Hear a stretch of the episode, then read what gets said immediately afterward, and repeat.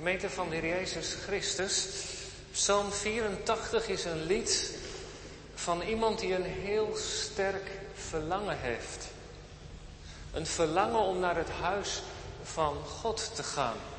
Om God daar te ontmoeten. En dat verlangen van deze dichter zit heel erg diep.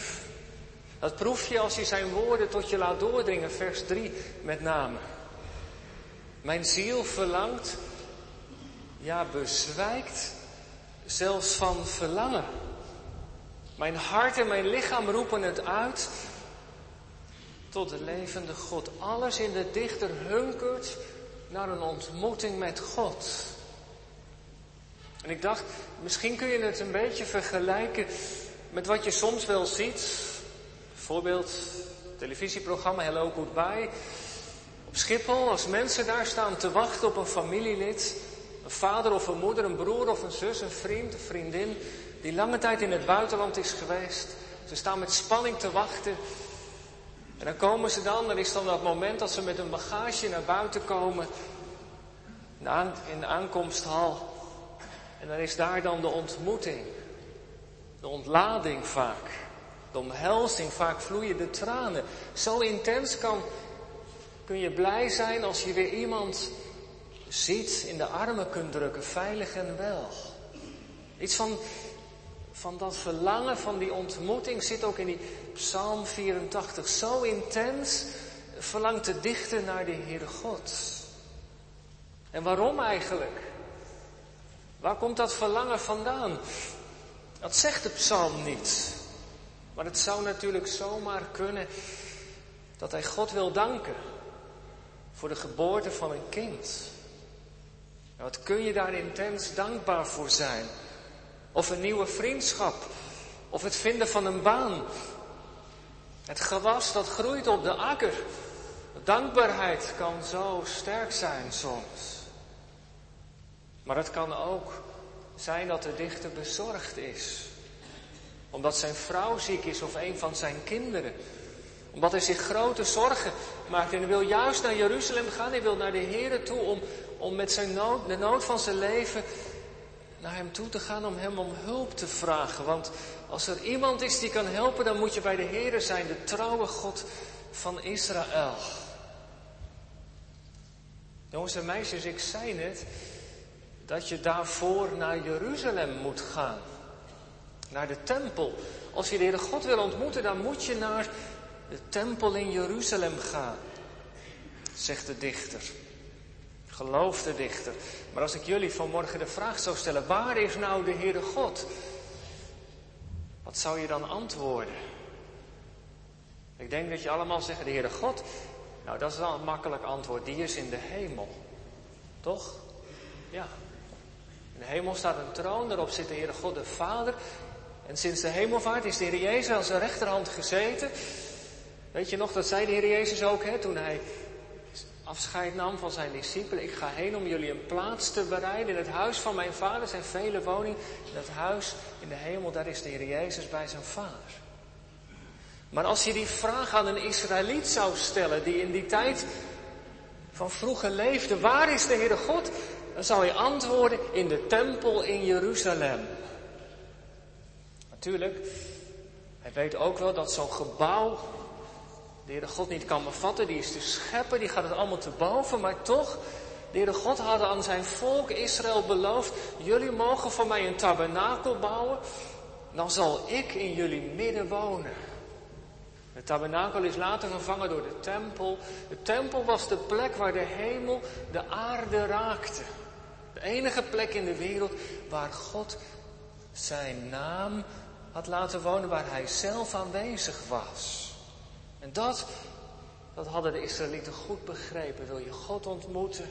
Je kunt met hem bidden, je kunt met hem spreken, maar je moet vooral daar in Jeruzalem zijn. En het verlangen van de dichter om naar Jeruzalem te gaan wordt misschien nog wel versterkt door het feit, daar wijzen de uitleggers op, dat hij misschien wel lange tijd niet in de gelegenheid was om naar de tempel te gaan. Er zijn sommige uitleggers die vermoeden dat de tijd, dat psalm geschreven is in een tijd dat de tempel er niet meer was. En dat het gaat over vroeger, over het verlangen, over de herinnering. Maar dat is niet zo duidelijk. In ieder geval, we kunnen ons wel voorstellen, wordt het verlangen sterker als je tijden niet in de gelegenheid bent om te gaan. Het is net alsof je in een tijd ziek bent geweest. En dat je weer voor het eerst naar de kerk kunt. Periode van revalidatie.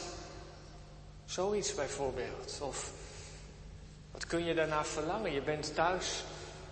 Je luistert mee vanmorgen. En je zou zo graag weer een keertje naar de kerk kunnen gaan. Maar het kan gewoon niet. Het verlangen wat er leeft in je hart, dat is wat de dichter heeft. Mijn ziel bezwijkt van sterk verlangen. Ik wil daar zijn, zegt hij, waar God is, waar hij gevonden kan worden, waar hij aan het werk is.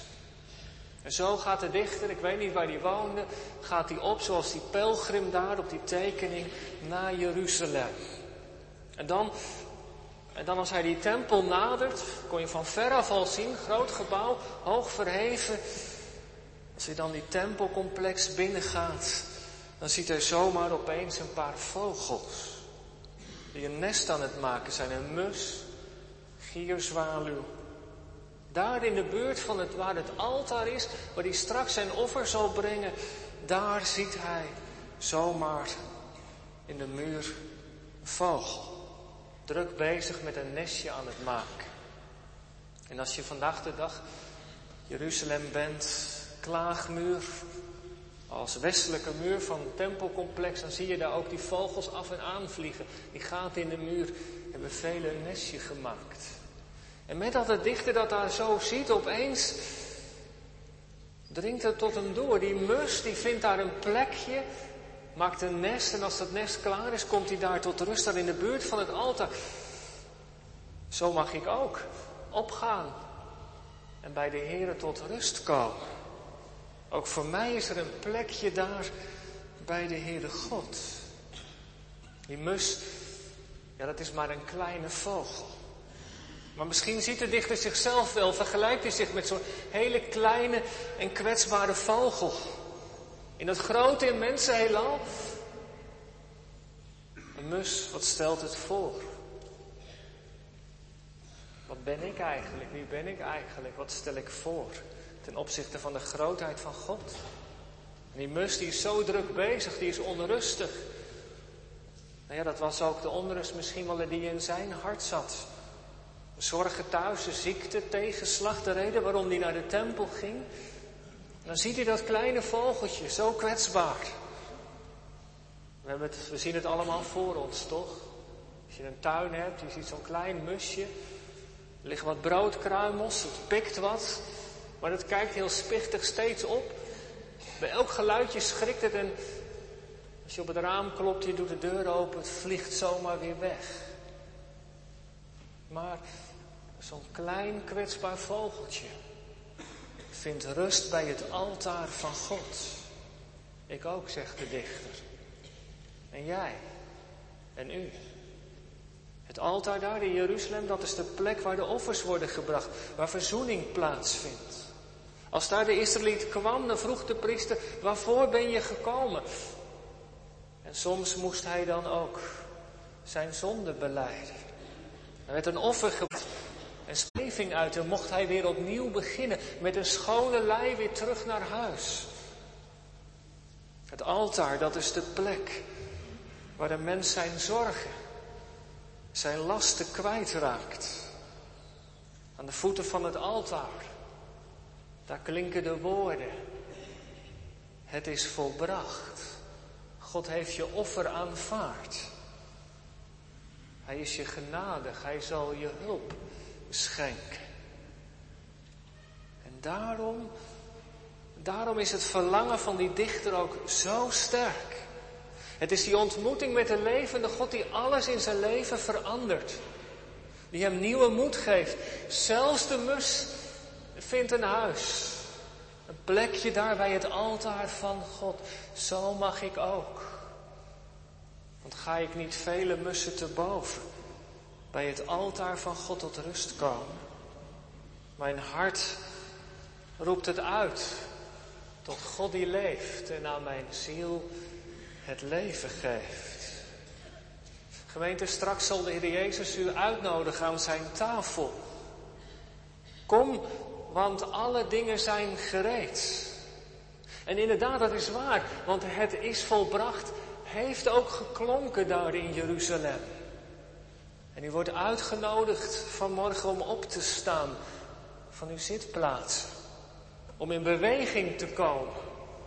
Maar de pelgrimsreis vanmorgen is maar kort. De tafel staat voor u.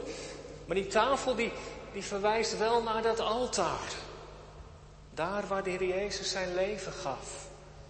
Tot een volkomen verzoening van al onze zonden. Ik heb zijn genade niet verdiend. En toch mag ik komen. Hij nodigt mij. Weet u, zelfs voor de mus is er een plekje bij het altaar van God. En wie u ook bent, wat uw verleden ook is, hoe u zich vanmorgen ook voelt, als er voor de mus een plekje is, dan toch voor u of jou zeker ook wel. Mag je komen. Alles wat je bezighoudt, mag je bij het altaar, mag je bij de tafel achterlaten. En als je straks komt, denk dan nog even aan die mus. Zelfs de mus. Gods armen staan wijd open, ontdekte de dichter. Voor zondaren die van genade willen leven. Ze zijn welkom aan de tafel van zijn zoon. En als je aangaat, kijk dan eens even goed rond. Wie zit er naast je, een broeder of zuster? Allemaal vogeltjes van verschillende pluimage. Iedereen zingt zoals het gebekt is, zegt het spreekwoord. Maar aan die tafel verdwijnen alle verschillen naar de achtergrond, want er is maar één brood. één beker wijn. We hebben allemaal hetzelfde van de Heer nodig. Genade. Jij geeft om niets. En als u schroom hebt om aan te gaan vanmorgen, kunnen alle redenen in je leven zijn. Maar denk dan nog even aan dat kleine zinnetje. Zelfs de mus vindt een plekje bij het altaar van God. Zou er dan voor mij ook geen plekje zijn aan die tafel? En weet u, aan tafel zul je het ervaren. Of misschien vanmorgen wel opnieuw ontdekken. Dat de liefde en de genade van God je verzadigt. Meer dan wat deze wereld je te bieden heeft. Zijn goedheid smaakt naar meer. Dankzij de Heer Jezus. Amen.